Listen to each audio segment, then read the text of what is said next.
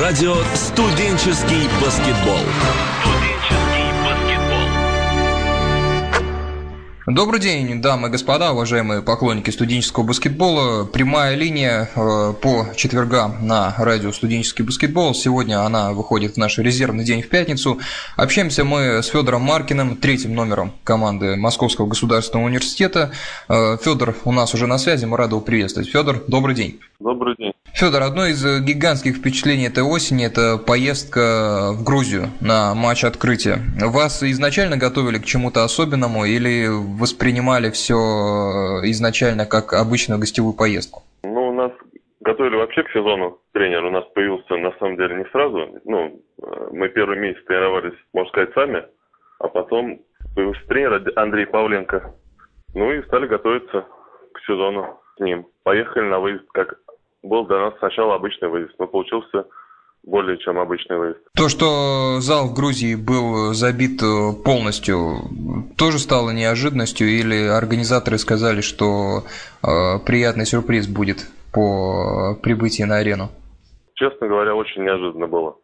Э, я первый раз в жизни играл вообще при таком зале. Ну, впечатлил сразу зал очень. Так что очень впечатлило это все. Когда выходили на площадку из потрибунного помещения, мандраж какой-то особенный был или э, вполне себе обычное состояние? Нет, ну, мандраж, конечно, всегда есть перед каждой игрой, я считаю. У меня, у меня допустим, перед каждой игрой мандраж, но с первым потом мандраж пропадает перед каждой игрой. Желание сыграть э, в каком-то конкретном эпизоде более красиво, чем требуется, присутствовало, учитывая переполненный зал? Или э, там залепить данк, или бросить с отклонением, или играли строго по установке, не, что, как говорят игроки, не выпендриваясь перед такой публикой? Ну, играли как по игре, как позволяла игра.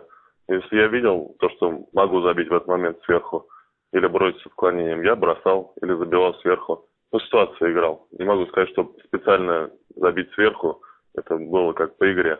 Чувствую, что могу в этот момент сделать это. Тогда забивал.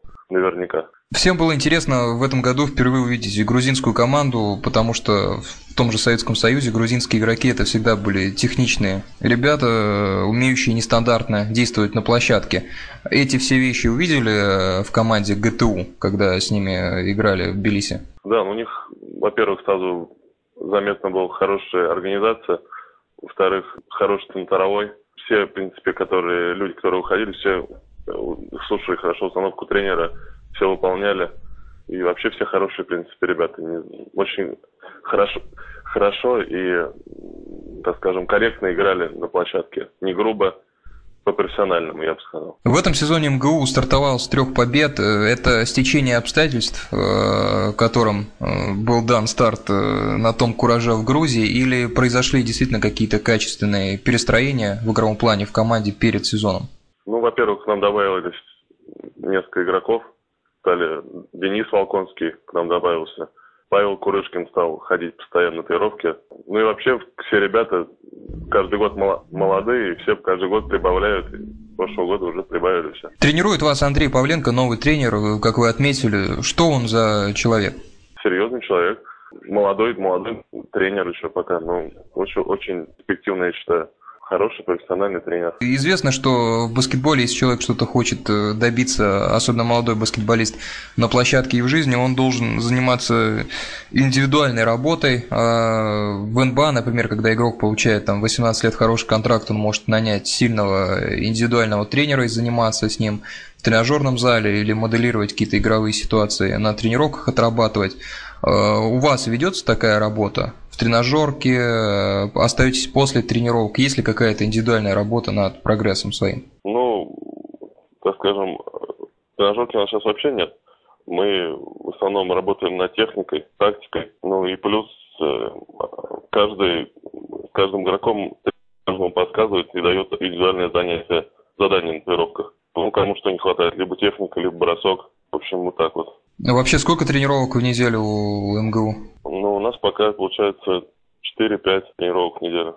Какое-то разделение на тренировочные микроциклы есть, как это в профессиональном баскетболе? То есть там подводка к определенному пику, какие-то определенные элементы нарабатываются, или это ближе к любительскому баскетболу? То есть какие-то набор каких-то обычных упражнений на тренировку? Ну, мы на тренировках больше занимаемся тактикой пока.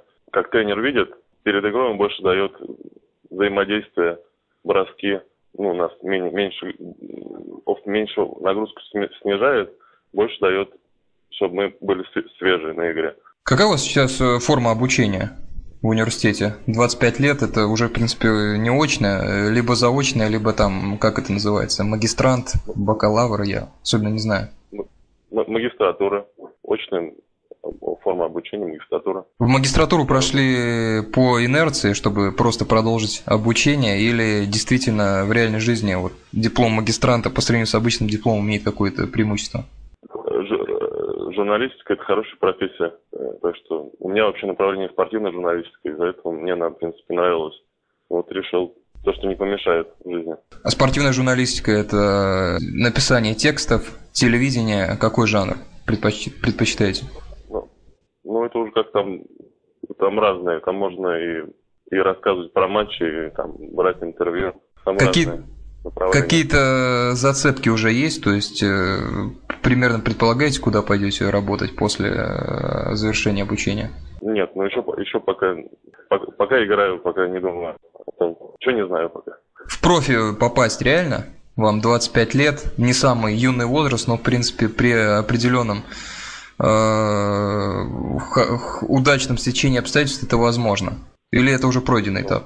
Нет, ну в жизни у всех там разные случаи бывали. Но я не считаю, что это пройденный этап, но будем работать. Может быть, повезет, может быть, повезет. Там, надо вся работать, а уж что получится, это уже никто никогда не обещал ничто. Как вы себе представляете эту ситуацию? На играх в студенческих командах появится селекционная служба или какой-то агент, который занимается молодыми игроками? Как сейчас вот в нашем времени в российском баскетболе можно из студенческой команды попасть э, в профессиональную? Есть такие примеры? Ну, агент заметит или, или тренер порекомендует, может быть, приедет специальный агент, посмотрит увидит там игрока и может возьмет его. Федор, вы часто забиваете яркие данки, они были в том числе и в Грузии. Э, отдельно элемент это оттачиваете на тренировках или просто в игре, когда ситуация напрашивается, за счет роста забиваете сверху? У меня есть около дома баскетбольная площадка, и каждый летом, каждый, каждый день по три часа отрабатываю броски сверху. В этом году МГУ, ну, уже практически, наверное, с 85% вероятности команда попадет в плей-офф. Какие-то задачи, какие задачи команда может решать в плей-офф? Оговаривали ли вы это с тренерским штабом руководства, за что команда будет бороться в МСБЛ? Не, ну, вообще мы хотим везде занимать первое место, но и боремся за это, а так, а так что получится, я не могу вам точно сказать. Ну, а так, конечно же, рассчитываем, как все, наверное, игроки, которые играют. Все хотят занять первое место и вообще выиграть чемпионат. Что же, отлично. Дамы и господа, Федор Маркин, э, третий номер команды МГУ, с нами общался. Федор, спасибо за разговор, удачи вам, до свидания. Спасибо, до свидания. Что ж, дамы и господа, Федор Маркин, э, легкий э, форвард команды Московского государственного университета с нами общался. Пока один из самых результативных игроков этого сезона. Спасибо Федору за общение и до встречи с вами на следующей неделе. До свидания.